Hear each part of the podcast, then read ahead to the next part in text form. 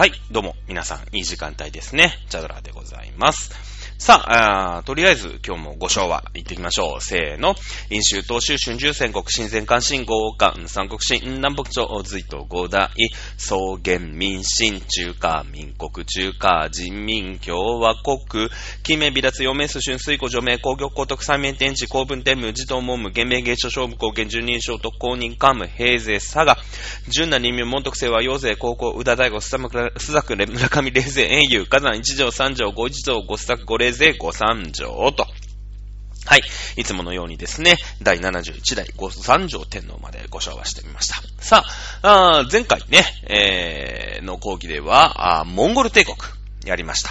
まあ、今日もね、モンゴル帝国続きやっていきたいんですけど、一応ね、一応、あのー現代社会やっていきましょう。10月31日、今日が更新が29かな？になりますので、えー金曜日の明日、明後日、えー衆議院選挙の、まあ、投開票、投票日ですね、えーいうことなので、一応、さらっとね、一応やっておきましょう。選挙前スペシャルということになりますのでね。はい、えー、盛り上がってないね、今回の衆議院選挙ね。全然盛り上がってないぜ、ない感じしません？なんかテレビの報道とか見てもそうだし、あとほら街で街頭演説してる結構ね、大きなターミナル駅、例えば秋葉原とかさ、うーん、錦糸町とかさ、池袋とかで、結構有名な人が、その、応援演説に来ました、みたいなね、えー、感じでさ、やるじゃないですか。ね、あの、街頭の車っていうんですか、あの、車の上に人が何人か乗ってさ、あの、みんなわーってやるんですけれども、ちっとも盛り上がってないね、今回の、まあ、あの、衆議院選挙。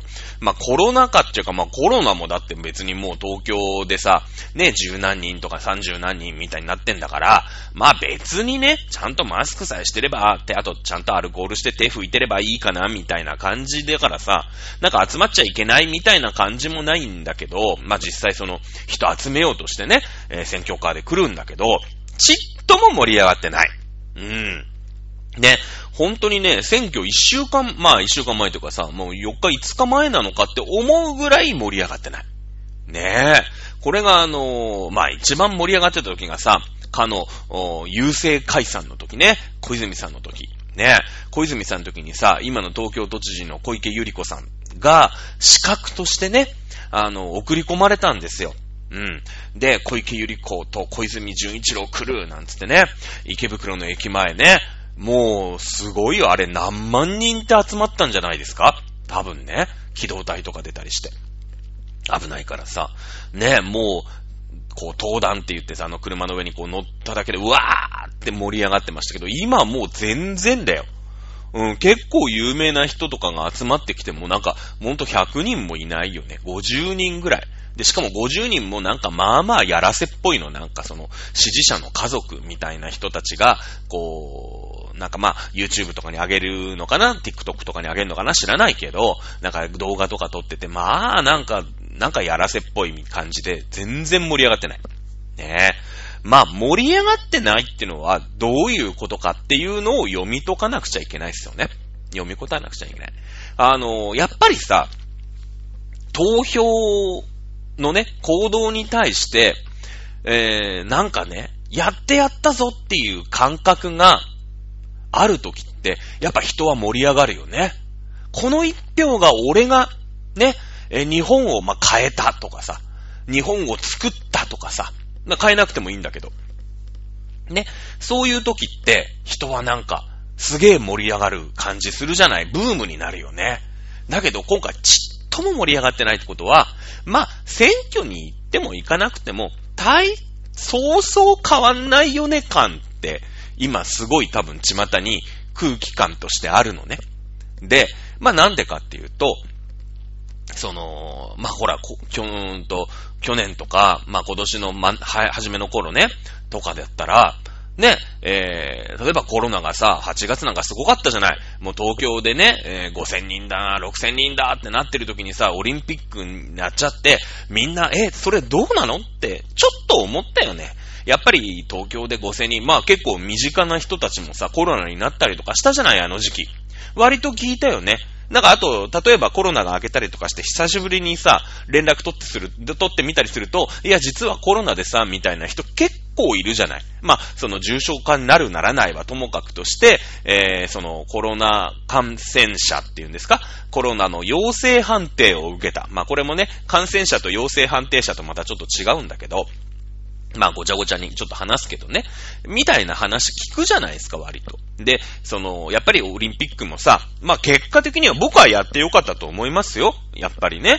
うん、あれだけの感動をさ、あみんなが共有できて、ね、えー、だと思います、もちろん。で、やっぱりやらなかったらさ、4年ね、日本、ジャパンのオリンピック、東京オリンピックにめがけて、やっぱりみんな頑張ってきたアスリートたちかわいそうみたいな、政府は何やってんだみたいなことになったと思うんだよ、多分。多分ね。うん。俺はやったと、やってよかったと思ってるけどね、正直言って。うん。だけども、まあ、そういう時にさ、どうなの？みたいなね。こんな、こういう時ってさ、すごいこう、ね、批判する方もそうだし、まあ、やってね、よかったじゃないですかっていう、そうだそうだっていうのの、やっぱ意見の対立があって、で、結構その残りがで盛り上がったのが自民党総裁選だよね。自民党総裁選の頃はまださ、そういう、まあ、やっと落ち着いてきたかな、みたいなところで、結構白熱してた、ボンボンポンポン。ね、自民党ってすごい幅が広い政党なの。やっぱ、右、思いっきり右寄りの人ね。まあ、右翼とは言わない。別に、えー、よその国をね、えー、かすめて取っちゃおうみたいなのが右翼だとすると、まあ、右派であるとはいえ、えー、右翼ではないと思ってますけどね。あとはだから左翼。まあ、左翼も別にどっかの国をかすめてやろうって思ってない。にしろ左派の人ね、えー、まで意見があってさ、戦っちゃったわけ。ね、河野太郎。それから、あ高市さんね。ね、えー、で、最終的に勝ったのが、あまあ、真ん中の真ん中の、岸田さん。ね、ですよね。うん。で、その時はさ、その自民党っていう大所帯を、これからどう仕切っていくのか、どういう風に舵を切っていくのかっていうことで、やっぱりさ、河野さんが総理大臣になった時と、高市さんが総理大臣になって舵を取った時とでは、やっぱ国の方向性っていうのがさ、大きく変わるわけよ。大きく変わるわけ。ね。規制緩和の方に行く。ね。えー、中国とちょっと仲良くしていこうよ。ね。中国みたいな考え方も受け入れようよ。いやいや、そんなことはない。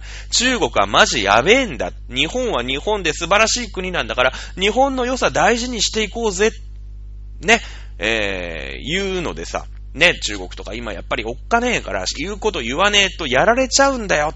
この日本がやられたらそんなね、みんなで仲良くとか言ってらんないでしょ。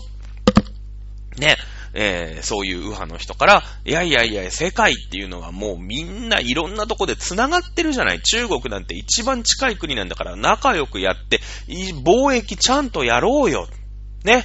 いう感じでさ、まあ、いろいろこう、もういろいろケンケンガクガクに揉めて、まあ最終的に真ん中のね、えー、岸田さんが勝つっていうね、いうことに落ち着いて、あ、まあまあ、その、どっちに触れることもなく、今まで通り、まあまあ、日本ってそういう感じの国だよねっていうところに落ち着くっていうね、いろいろあったわけ。まあ、プロセスが大事だから、総裁選は。ね、いろんな意見が。でもあの人たち全員で自民党なわけ。ね全員で自民党だったの。その中国と仲良くした方がいいじゃないですか。ね、えー、経済も活性化するし、あんな14億人もいるんだから、ここにね、物をいっぱい売って、日本儲けましょうよ。ね、いう考え方の人もいる。いやいやいや、中国って人権問題とかめっちゃ今やばいっすよ。そして軍がね、あんだけ、中国軍があんだけいろんなとこに出てきて、もう挑発とかされてるんで、日本ももっとちゃんとやんないとやられますよって。ね、いう意見でこう戦ってたでしょ？あれが、今回の、そう、すべてだよね。あれでね、盛り上がっちゃったから、もうね、もうお腹いっぱいなんですよ、国民は。ね、国民は。で、今回その、総裁選、自民党総裁選で、えー、岸田さんになりました。あ、ふーんと。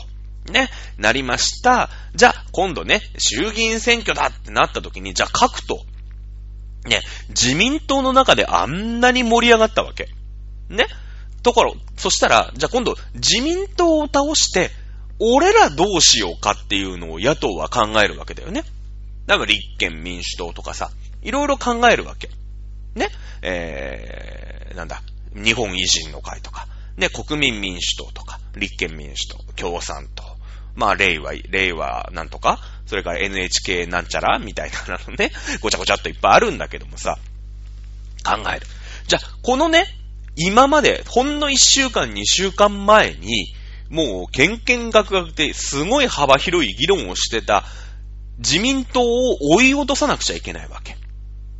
そうなってくると、普通のこと言ってても、いや、その考え方自民党の中にいましたよね。河野太郎言ってたじゃないか。あ、あれも自民党の考え方だよね。ね。で、もすごい突飛なこと言っても、あ、高市さんそれ言ってましたよねって言って議論にならないんですよ。もう戦うね、あの、手札がなくなっちゃったの。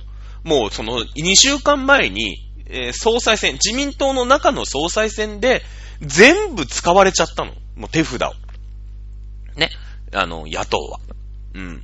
ってなってくると、もうね、普通にやってたら、勝てないんだよね。勝てない。で、その、なんていうのかな、まあ、マスコミをね、信じる信じない問題ってのはいろいろあるんだけど、その、支持率の調査とかしても、まあ自民党がまあ45ぐらい ?45 ぐらいかな ?40 か45。で、2位の立憲とかもう7とか6とかなの。まあもちろんその、メディアによってね、8のところもあれば、5のところもあるんだけれども、でもそのぐらいのレベルなの。はっきり言ったら。これが、拮抗してればね、あ、じゃあなんか、国会立憲民主党になるかもしれない、自民党になるかもしれないみたいなところになって、その、じゃあ、立憲になったらこうなるだろう、自民になったらこうなるだろうっていう舵取りが、ね、なんか国民がさ、選んだ、俺が選んだから変えた。だ俺が行かなかったら違う方になっちゃうかもしれないみたいのですごい盛り上がるんだけど、まあね、無理なんだよね。立憲民主党とかが、もうね、あのー、もうその4分の1とかだから、まあ夢夢政権交代ちょっと厳しいよねっていう感じなんですよ。そうするとさ、まあ行っても行かなくても大して変わりゃしない。どうせ自民党勝つんでしょみたいなことで、ちっとも盛り上がってないね。うん。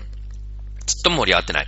まあそんな中でもね、一応社会派番組なんて私思ってるもんですから、一応予想をね、えー、してみたいと思います。さあ、あ今回、うーん、自民党はですね、やや減りますね。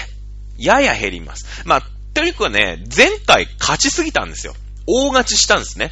まだ安倍政権の時、安倍さんってのは選挙の天才ですから、やっぱ分かりやすかったでしょなんか言ってることも分かりやすいし、国民の支持もあったし、ね、えー、なので、大勝ちしたんですね。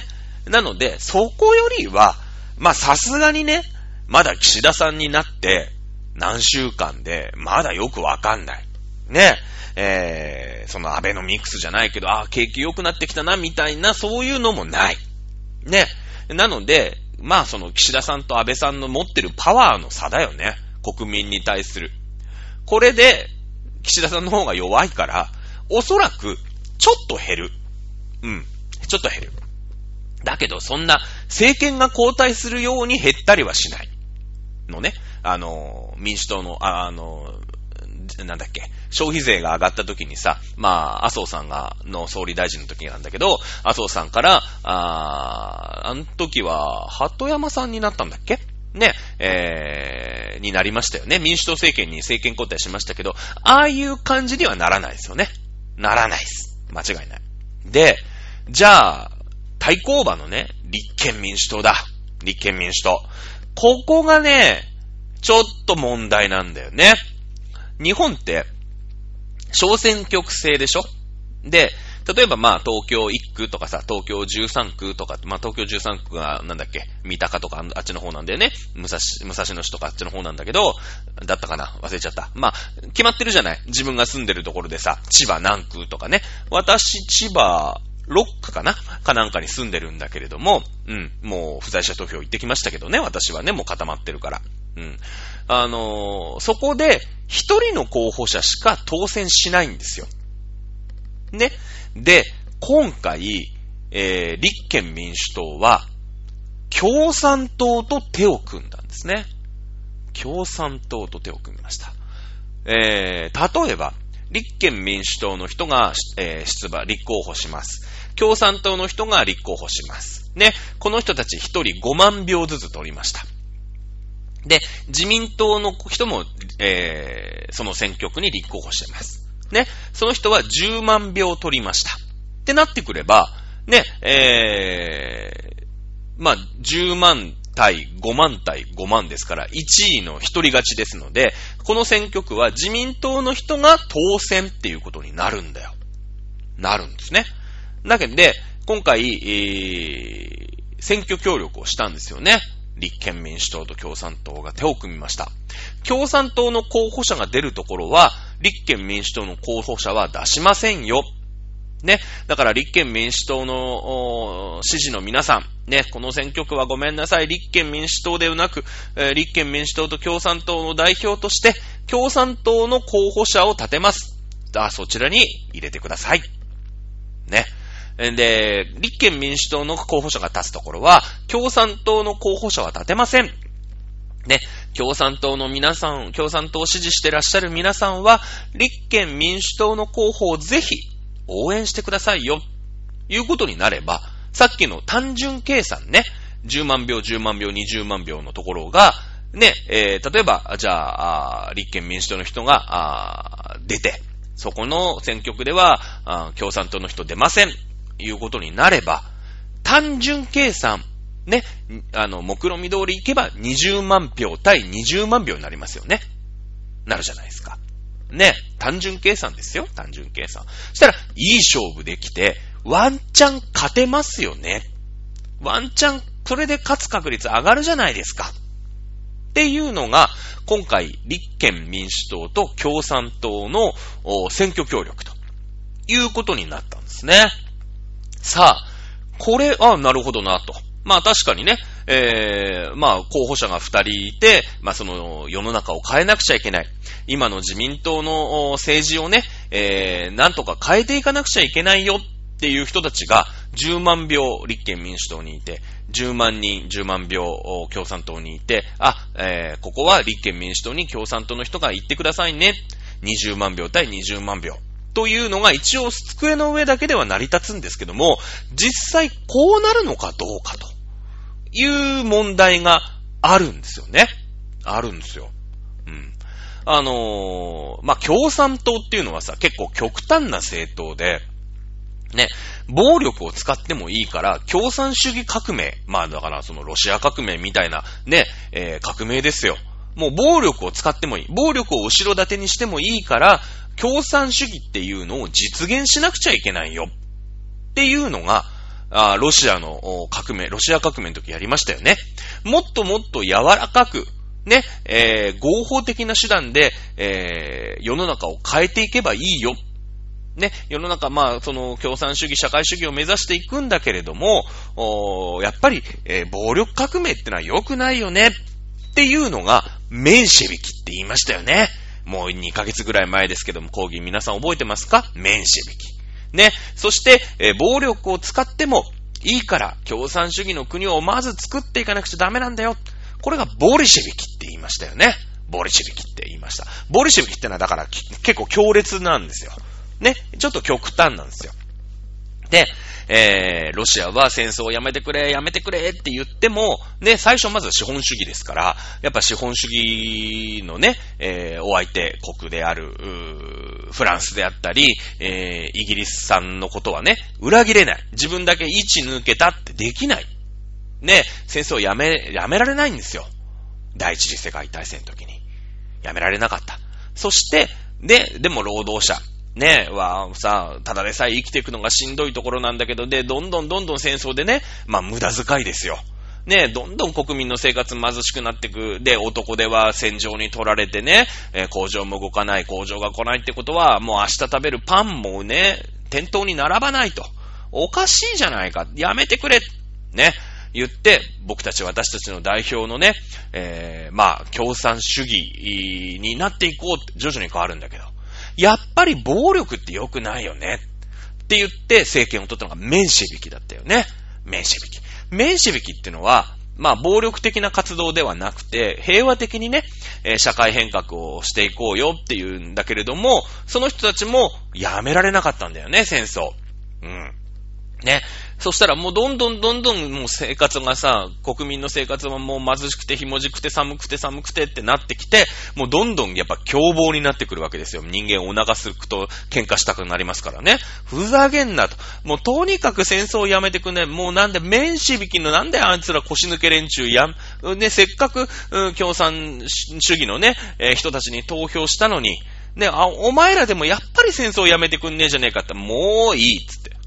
もう、もう、ボリシェビキやってもらうしかない。もういいよ、暴力使おうがなんだろうが、これ以上生活なんか悪くなんねえよ。ね。ボリシェビキ頼んだって言って起きたのが、ロシア革命ですよね。ロシア革命。同じなんですね。えー共産党っていうのは、今でも日本で、公安に対してね、破防法、破壊活動防止法に適用する団体かと思ってマークされてる団体なんですね。団体される。ね。で、もちろんね、共産党を支持する人ってのは一定数いるわけですよ。一定数いる。ね。じゃあ、立憲民主党をね、支持する人が、このせこの選挙区は、立憲民主党の人出ません。ね、あの、共産党の人出ますんで、あの、共産党応援しの人を応援してください。言ってさ、共産党応援できるかなって問題なんだよね。うん。だってさ、いや、あの、確かに自民党の政治は良くない。変えるべきだとは思うんだけれども、あの、共産党はちょっとさ、ちょっとしんどすぎんって。うん。共産党には入れたくないよっていう人たちが、その受け皿がさ、まあ、いわゆる昔の民主党から脈々と続いてる立憲民主党なわけでしょ。ね。いや、暴力革命でさ、その資本主義を捨て去って共産主義に日本をするっていうのは、いや、なんかそれはさすがにね、いや、変えてほしいんだけど、そこまでじゃないと。いや、資本主義は資本主義でちゃんとやってほしい。ね、やっぱり、えー、稼げるやつが稼ぐ。ね、しっかり稼げる世の中になってほしいんだけど、自民党の政治はちょっとやっぱりね、金持ち連中に優遇しすぎじゃないんすかと。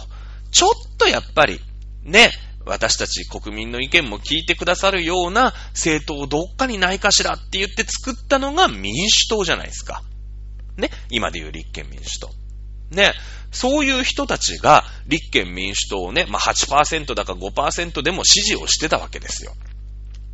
ね、支持してたんだけど、いや、あのー、共産、枝野さんとね、C さんがね、枝野さんってのは立憲民主党の偉い人、C さんっていうのは共産党の偉い人が、なんか話し合って、えー、じゃあ、選挙協力っていうことで、えー、立憲共、立憲民主党の候補者がいないところは、あの、立憲民主党の支持者の皆さん、あの、共産党の候補者ぜひ応援してあげてください。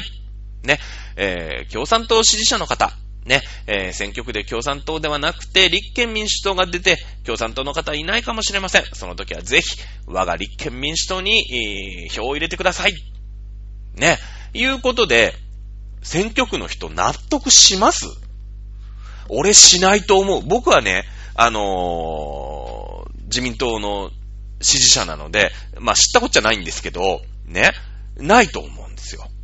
で、逆に、共産党のガチガチの支持者ってのはもう何があったって共産党に入れるわけだから、じゃあ、共産党の候補者ここに出ません。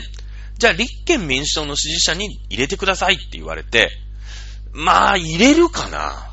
ね生ぬるいよ。ねやっぱり共産党じゃなきゃダメだって。って思う人も少なからずいるんじゃないかなって。私は思うんだよね。で、立憲民主党の支持者の人。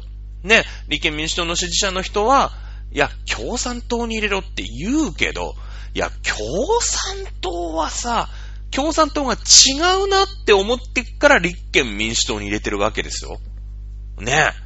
なので、まあ、今回ね、その、立憲民主党と共産党が手を組みました。でこれはね、その、さっきの、うーん、自民党総裁選で、えー言ってること。まあ、自民党の中でも割と左寄り、リベラルのね、えー、まあ、立憲民主党とかに近い方の考え方の河野さんが言いたいこと全部言われちゃったんですよ、もう。もうね。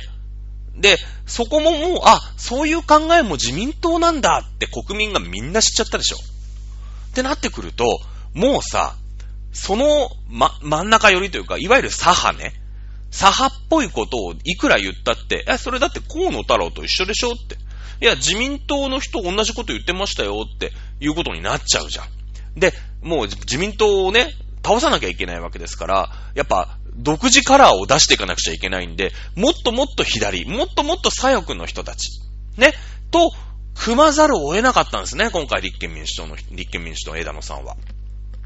ねじゃあこれが吉と出るか、京か出るかな、京と出るかなんだけれども、俺は、京と出ると思うね。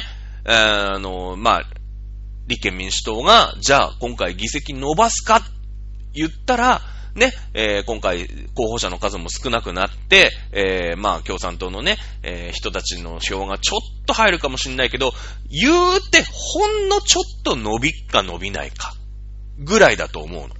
で、立憲民主党が、の支持だった人が、ね、えー、でもさ、立憲民主党支持の人ってのはやっぱり自民党政治変えなきゃいけないなって思ってるわけじゃないですか。ね。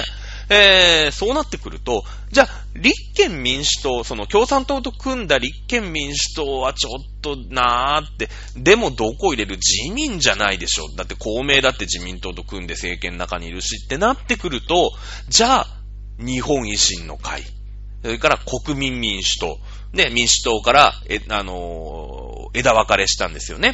その、結局、うーなんだ、共産党とさ、組もうなんて言って、いやいや、共産党とは組めませんって。じゃあ党出ててけって言われて、国民民主党ってのがね、あのー、新しくできたんだよ。ね。じゃあ、立憲民主党の支持者の人もさ、ね、共産党と組んだとちょっともう無理だな、応援できない。しかもね、立憲民主党があの、たまたまね、自分の選挙区に立憲民主党の人がいればいい、いればさ、素直に押せるけど、いやいや、共産党の人に入れなきゃいけないのつって。いや、それはできないっすよって。ね。ってなってくると、自民党でもない、公明党でもない、立憲でもない、共産党でもないってなってくると、日本維新の会。それから国民民主党。この二つはね、伸びると思うよ。うん。その、今までね、やっぱり自民党政治変えなくちゃいけないよ。ね、変えた方がいいよくなるだろうよっていうね、えー、人たちの、まあ、票の受け皿にね、なんかなりそうな気がする。うん。でもね、ビビたるもんだね。ビビたるものだないかなって私は思ってます。まあ、31日ね、えー、もちろん、開けてみないとわかりません。私、前回のアメリカ大統領選、トランプ大統領の再選外してますからね。ね、わかんないですけれども、でもこの国民のその、なんていうの、全然の盛り上がりのなさっていうのは、まあ、どうせ自民党でしょ？みたいな感じの雰囲気がね、ぐんぐん漂ってますね。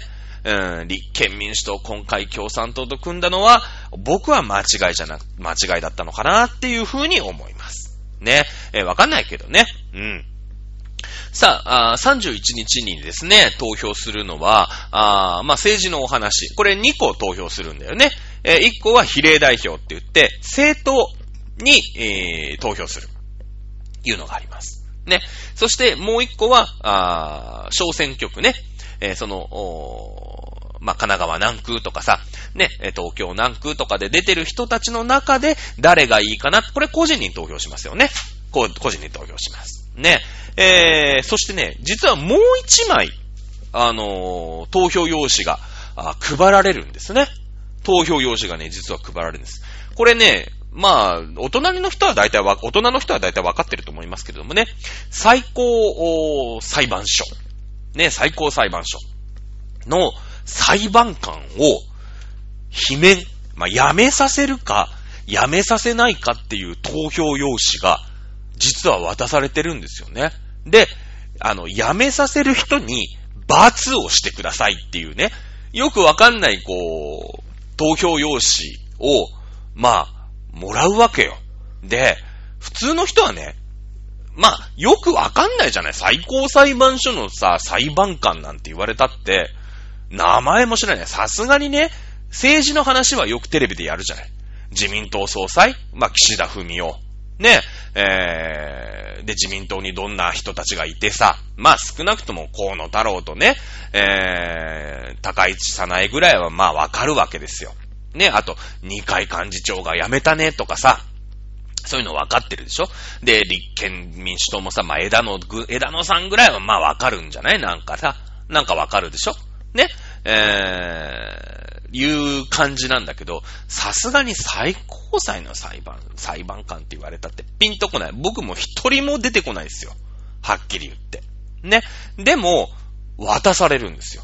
ね。辞めさせた方がいい人を罰をつけるっていう。だ今までね、この制度を利用されて、えー、最高裁の裁判官じゃなくなった人って、実は一人もいないんだけどね。実は一人もいないんですよ。ね。だってそうじゃない。もうテレビとかでさ、ね、その、裁判官、例えば、今回13人だか11人だかがいて、その人、その辞めさせたい人に、自分がね、辞めさせたいと思う人に罰をつけるんだけど、じゃあ、テレビのね、ニュース番組でね、この、A という人は、えー、こういう裁判で、こういう判決を出して、こういう考えの持ち主です、みたいなのを、やるかっつったら、1分もやんない。僕は少なくとも44年間生きてきて、テレビでね、えー、そんなニュース見たことないっすよ。見たことない。ね。うーん、ですよ。はっきり言って。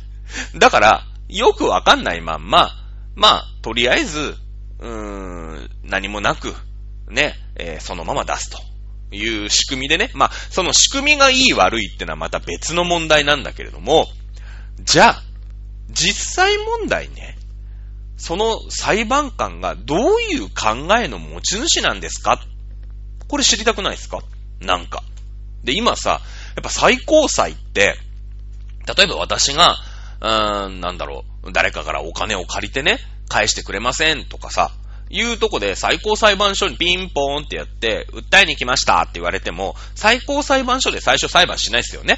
最初なんか簡易裁判とかさ、地方裁判とかいろいろあって、そこでも揉めて揉めてね、えー、いや、これ違うと思います。これもちょっともう一回やり直してください。もう一回やり直してくださいって言って、でももう一回やり直してくださいって言われても、嫌ですって。こんなのは、もう、そんな、上のね、えー、裁判所とかに、で、審議しません。もう確定っていう時もあるし、でもこれはちょっと重大だから、もう一回、もう一回上で裁判しましょう。ね。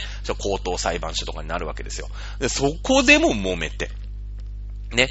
もうそしたら最高裁判所でやんなくちゃいけない。ね。まあ最高裁判所の裁判官ってのは、まあそれなりに権威もあって偉いわけですよ。ね。で、やっぱさ、裁判官も人だから、いろんな考えの持ち主がいるよね。持ち主がいるじゃないですか。それで最高裁の中でも、割とその考えによって揉めてたりするの。揉めたるっていうか、その裁判官によって判決が変わったりとかするんですよ。ね。その、これは憲法に違反してる状態なのか状態じゃないなのかみたいなので、揉めたりするの。だから実はすごい大事で、まあ、お隣の国の話をして申し訳ないんだけれども、韓国ね。韓国にも大法院っていう、まあ、日本でいう最高裁判所みたいなところの、まあ、裁判官があ、いてさ、ね、いて、で、まあ、例えばさ、日本に対する慰安婦問題とかさ、あの、まあ、いわゆる、徴用工ね、えー、旧朝鮮半島出身労働者問題に、まあ、判決を出すわけなんだけど、ね、最初、まあ、あもうね、えー、日韓協定とかさ、日韓、えー、請求権協定とかで、1965年かなんかに結んだ日本と韓国の約束で、もうね、解決しましたよ。その代わり日本は、あ賠償金というかね、えー、を、韓国に払いますよ。これでもう解決しましたよ。いう風になってる。で、ああ、そういう風になってんだ、と思って、えー、もう、これはね、解決済みなんで、今更ああでもない、こうでもない言ったって、えー、そんなのは認めませんっていうね、韓国の裁判所の大大法院がね、判決を下す裁判官もいれば、いればよ。ね。いやいや、そんなこともない。ね。えー、日本は悪いことをしたから、この、このね、えー、請求権っていうのは全然消滅してないんだと。ね。えー、なので、あの、慰安婦の人、おばあさんたちとか、あ徴用工ね、まあ、いわゆる徴用工の、その、日本の企業は、賠償金払いなさいっていう判決を下す裁判官もいるわけ。まあ、これは、そういう裁、判決が出るように、あの、向こうのね、ムンジェインっていう大統領が裁判官全部入れ替えたりとかって、まあ、ちょっと韓国の裁判所のシステムとか、その、裁判システムはちょっとおかしいのね。はっきり言って。あの、三権分立でも何でもなくて、もう大統領の犬みたいなやつばっかりだから、あの、ちょっとまたね、例に出したら申し訳ないんだけどね、日本の裁判官の人に申し訳ないんだけれども、でもさ、その裁判官によって、えー、やっぱ価値観とかが違うでしょ。ね、なってきたら、ちょっと知りたいよね。はい、皆さん、お手元にスマートフォン、パソコンあると思いますので、ね、えー、と、NHK、ね、最高裁判、あまあ、最高裁、ね、えー、投票とかでググってください。ね、そうするとね、サイトが出てくるんですよ。ね、今回その13人の方の、おプロフィールとか、あと、こういう、まあ、最高裁の裁裁判でね、結構そういう判断に分かれるような、あこういう時の判決、こういう風に言いました。とかっていうのが載ってんの。ね。ここでは言わないよ。一個一個やってったらわかんない、わかんないからさ、あの、時間もないから、ね。ここではやんないですけど、例えばさ、夫婦別姓ってあるよね。選択的夫婦別姓。まあ、その、僕もさ、3回ぐらい結婚してるんだけれども、一応3回とも僕の奥さんになった人は僕の名字を名乗ったんだけど、その、女性、えー、が、まあ結婚をしてもね、えー、前の名字、まあもちろん前の名字を名乗ることっていうのは全然問題ないんだけど、ね、えー、結婚してもさ、芸名というか、まあ、当時の芸名を変えなかった人とかいるよね。いるじゃないですか、そんなのね、いっぱいいるんだけど、まあ、戸籍上は一応、まあ、旦那さんか、奥さん、まあ、奥さんの方の名字にする人もいるからね。うん。どっちかの名字にしなきゃいけないって、これ決まりがあるんですよ。でもやっぱりさ、そういう、まあ、女性のね、あのー、まあ、社会進出とか、まあ、人権とかっていうことになって、これおかしくないですかっていう機運が今高まってる。ね。えー、女性も、まあ結婚しても戸籍上も、お元のね、えー、名字のままだって婚姻関係結べるじゃないかっていうところで結構いろんなところで問題になってるんですよ。問題になってる。ね。じゃあ、この一点だけでもさ、このお最高裁判所の、おまあ、裁判員の人がね、うん、えー、どういう判決。例えば、選択制、えー、夫婦別姓に対して、えー、合憲だと。ね、えー、いうご意見をお持ちの裁判官なのか。ね、意見。ね、そんな夫婦別姓をね、えー、するなんてのは、まあ、とんでもなくて、ね、えー、憲法に書いてあるように、ね、あの、あ、ま、その民法、その下の民法に書いてあるように、えー、夫婦は、あ一つどちらかの姓を名乗ってくださいよっていう裁判官もいるのよ。ね。で、まあ、あもちろんね、その女性の方を、にして、ね、えー、奥さんの方の名字を男性が名乗る戸籍上ってこともできるから、僕は平等だと思ってんだよ。まあ、慣例として男性の名字を女性がポンの方が入ってくるっていうことが多いんでね。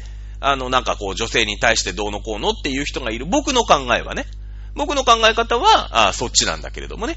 だから、その、夫婦別姓っていうことに対して、まあ、賛成なのか反対なのか、そこだけでもさ、あ、この裁判官は自分と同じ考えなんだな、とか、あ、この裁判官は俺と考え方合わないなっていうのがわかるじゃないですか。ね。まあ、もちろんね、こんな、その、最高裁判所の裁判官を辞めさせる投票で、まあ、どんだけね、まあ、罰をくれたって、絶対その裁判官辞め、辞めないですよ。まあ、その、辞めないですよっていうか、あのー、そんな罰の数が集まらない。ね、今までなんか何十年もやってきて、えー、辞めた人一人もいないわけですから、だけど、まあ、その、いろんな裁判官がいて、えー、いろんな考え方があって、判決が真逆なんだな。ね、例えば1票の格差。ね、東京ってのはめっちゃ人がいるけど、まあ、めっちゃ人がいるから、多少ね、人数多くなっちゃう。あの、一人の一票に対して投票する人ね、一人の当選する人に対して投票する人がめっちゃ多いから、一票の価値がさ、低まっちゃうじゃないですか。ね、その、すげえ田舎とかでさ、まあ東京南区とかってなってくると、八丈島とかになると全然人いないでしょそうすると一票の価値って、ね、えー、何千人ぐらいしかさ、その、投票しないから、島島民全部、いろんな島とか集めてもさ、ね、何人もいないから、そんな、一人の候補者選ぶのにさ、1万人が投票するところ、1000人しか投票しないところだったら、1票の価値ってすげえ変わるじゃん。これって人間がさ、平等だっていうのに反してるじゃないかっていう考えがあるよね。だけど、それに対しても、これは違法ではない、違憲ではないっていう考えの人もいれば、あ、これは違憲状態なんで早く是正しなさい。